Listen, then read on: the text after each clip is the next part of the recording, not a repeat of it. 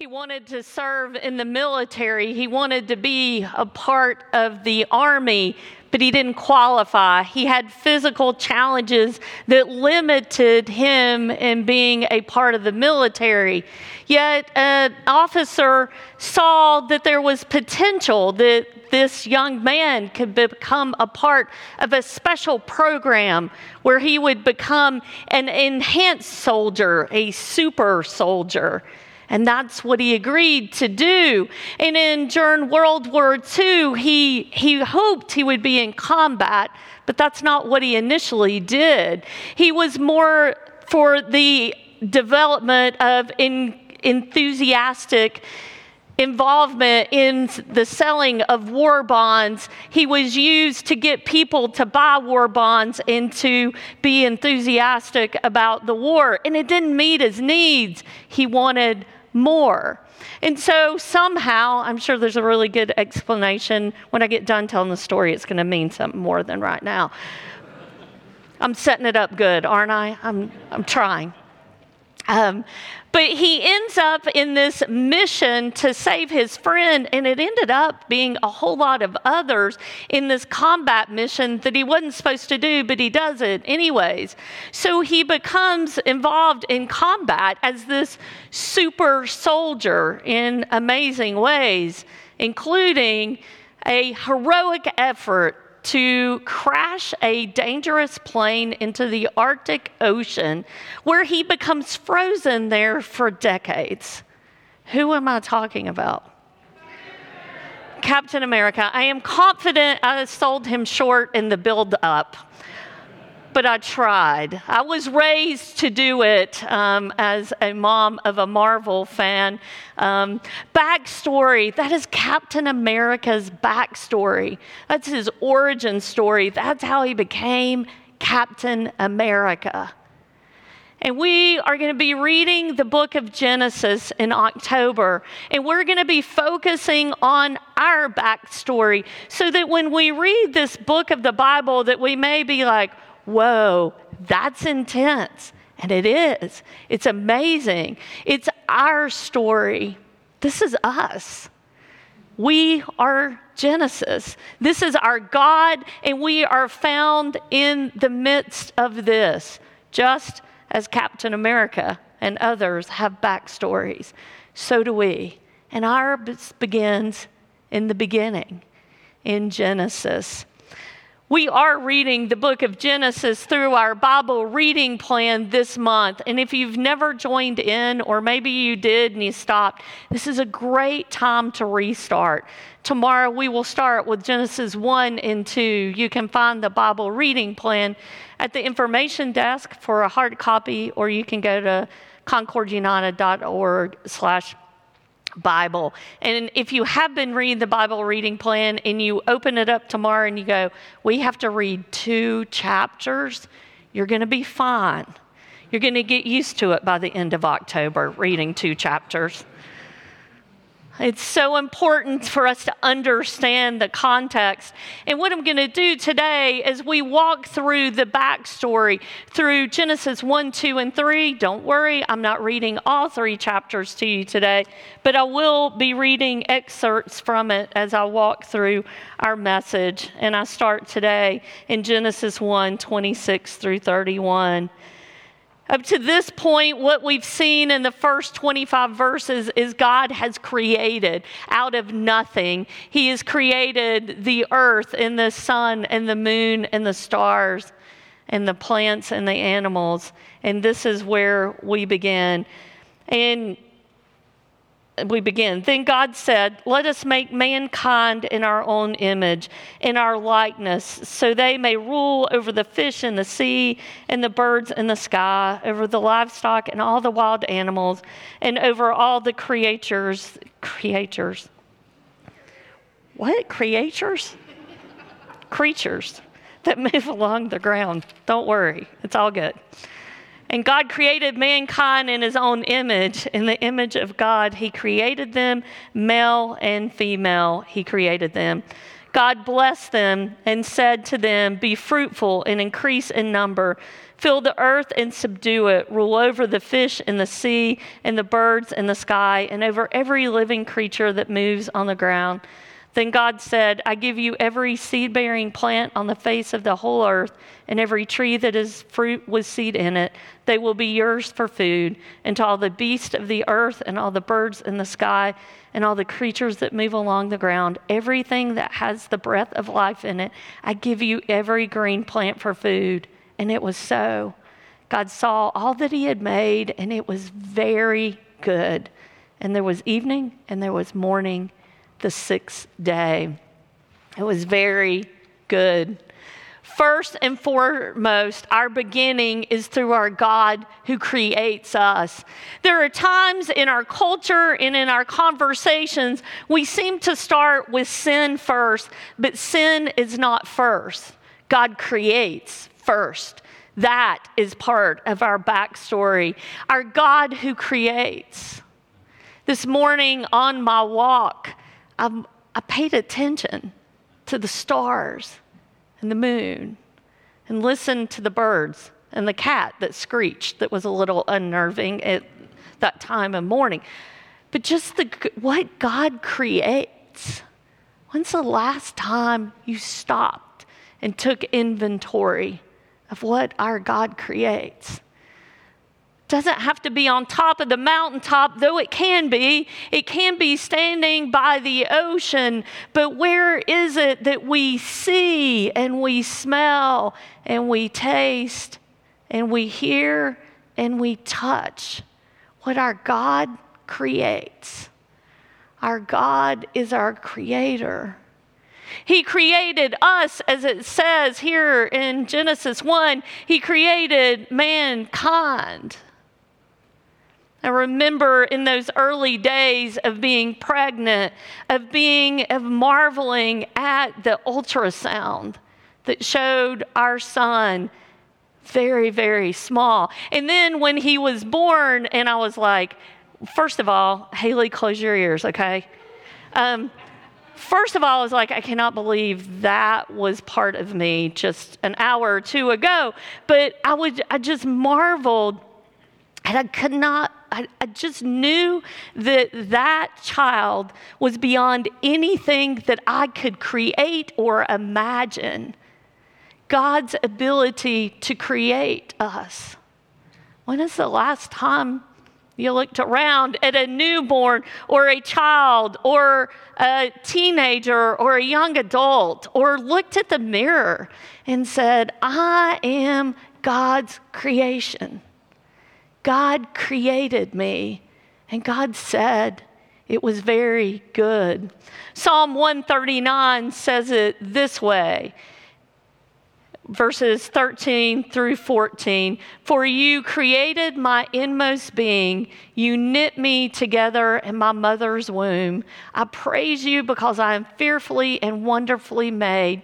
Your works are wonderful. I know that full well. You are God's creation. That is part of your backstory. Don't ever forget that. He loves you and He created each and every one of us. We read in Genesis 2 in the seventh verse where God says, Then the Lord God formed a man from the dust of the ground and breathed into his nostrils the breath of life, and the man became a living being. It goes on to say, The Lord God took the man and put him in the Garden of Eden to work it and take care of it. And the Lord commanded the man, You are free to eat from any tree in the garden, but you must not eat from the tree of the knowledge of good and evil, for when you eat from it, you will most certainly die you will most certainly die. You see, God provides, as He did for Adam and Eve. He provided, but He did this thing He set boundaries. God provides, including setting boundaries in our lives. They had everything they needed. And He said, You got everything you need, I've given it to you. And yet, you cannot taste from this one tree And that's where we see our humanity come forth. That you are free to do all these things, but don't do this one thing. And I start going, huh, I can't do that? Why can't I do that? I am curious about why I can't do that. And God set this boundary for Adam and Eve just as He does in our own lives, where He provides what we need and He sets boundaries in our lives. And we wonder, why is that? Genesis 3 sets up or actually, Genesis 2 sets up Gen- Genesis 3. And this is where we enter into what we know as the fall. It's where Adam and Eve take the fruit from the tree. And we start with Genesis 3, verses 1 through 7.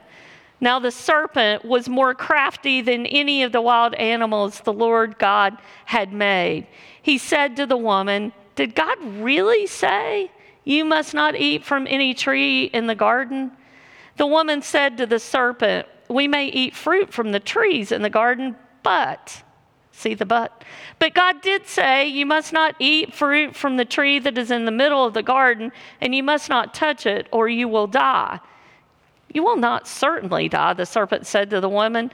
For God knows that when you eat from it, your eyes will be open, and you will be like God, knowing good and evil.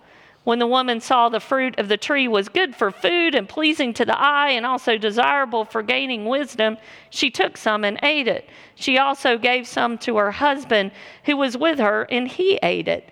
Then the eyes of both of them were opened, and they realized they were naked.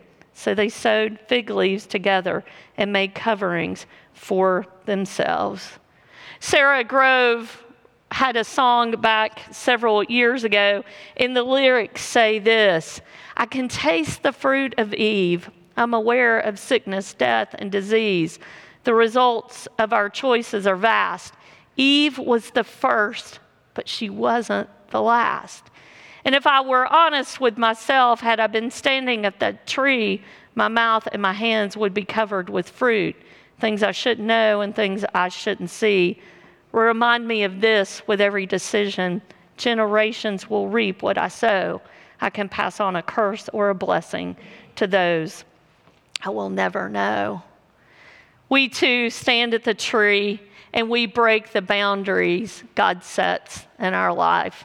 We stand at that tree where we know that it's not going to be the best thing that God has set a boundary on our lives, and we take the fruit. Some of us take the fruit and we go, at least I didn't take that fruit. And we become justified in our decisions and our behaviors. Sin is a deviation from God's will. Sin means that we live out of alignment with God's will.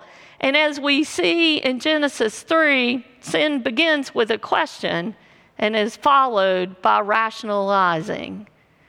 For Eve, it was, did God really say that? What are those questions in your lives?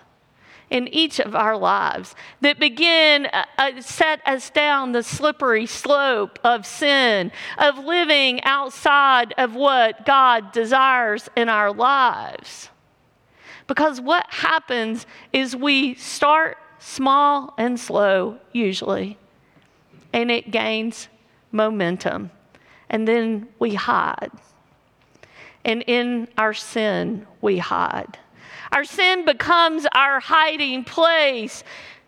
It can be things such as I'm just looking at those images, uh, those pornographic images, and no one knows what I'm doing.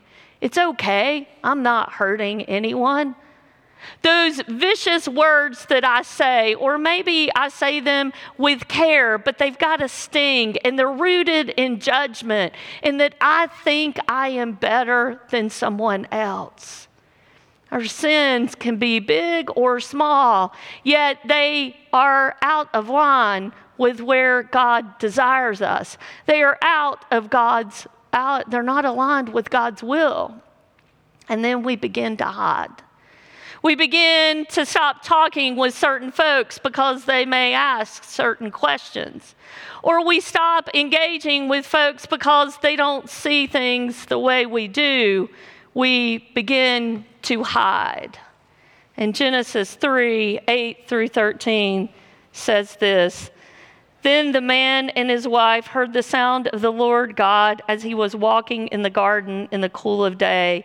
And they hid from the Lord God among the trees of the garden. But the Lord God called to the man, Where are you? He answered, I heard you in the garden, and I was afraid because I was naked, so I hid. And he said, Who told you that you were naked? Have you eaten from the tree that I commanded you not to eat from? The man said, The woman you put here with me, she gave me some fruit from the tree, and I ate it. Then the Lord God said to the woman, What is this that you have done? I was reading a devotional that I used a month or two ago, and the author, Fleming Rutledge, focused on this question that God asked. And it's a question for each of us to ask Where are you? Where are we? How have we removed ourselves from God's will? How are we hiding? Where do we feel shame? You see, because our God seeks us in the midst of our sin. You will hear people talk about the story about how our God is a punishing God. Our God pursues us. And Adam and Eve's choices that they made to eat from the tree that they were told not to, God went after them. He's a God who seeks us. No matter our age, whether we're in elementary school, middle school, high school, college, young adult, career, 30s, 40s, 50s, 60s, 70s, 80s, it doesn't matter. The question applies to each of us. Where are you? Do you need to be reminded or told for the first time that your God who created you loves you deeply? He wants you to choose Him, to choose in your decisions and your thoughts and your actions to align with God, our Creator. And He is pursuing us in our hiding in our breaking of the boundaries that He has set. This is our backstory. It may not be as glamorous, or maybe it's a whole lot more glamorous than Captain America. Yet our backstory is this that we are God's creation that He sets boundaries for us and He provides for us, and we get off track as we don't align our lives with Him and we hide in our sin and He pursues us. And there is no place more beautiful to celebrate our God who pursues than through the communion table as we begin our liturgy, Mike will talk to us about our confession. It isn't just read, words that we read, it is that we come to our God and we answer the question during the confessional time Where are you? Where am I?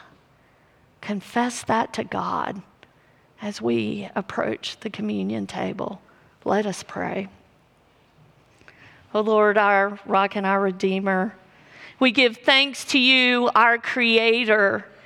Thank you for creating us and all that we see that you created. Lord, we confess that we come up short and we hear you ask the question, Where are we? May we be willing to answer truthfully to you as we come to your table into your hands. May your will, not our will, be done. Amen. Thank you for listening to this sermon from Concord United Methodist Church. This podcast is a ministry of Concord United, and we would love to hear from you. To contact us, please send an email to podcasts at concordunited.org with sermons in the subject line. For more information about Concord United, including worship times, service opportunities, mission efforts, and classes, please visit our website at concordunited.org. We also invite you to download and enjoy our daily devotional podcasts presented by the pastors and members of Concord United. Finally, we would appreciate it if you would leave a rating and a review of this podcast so that others can discover it and benefit from it.